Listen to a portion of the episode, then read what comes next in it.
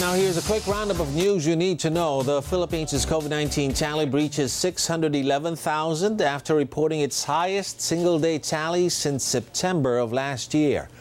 Philippine health authorities pushing through with the use of AstraZeneca vaccines despite the suspension of its rollout in some European countries. The acting president of the ruling PDP Laban urges party mates to focus on the pandemic. That's after some of them urged President Duterte to run for vice president in the 2022 polls.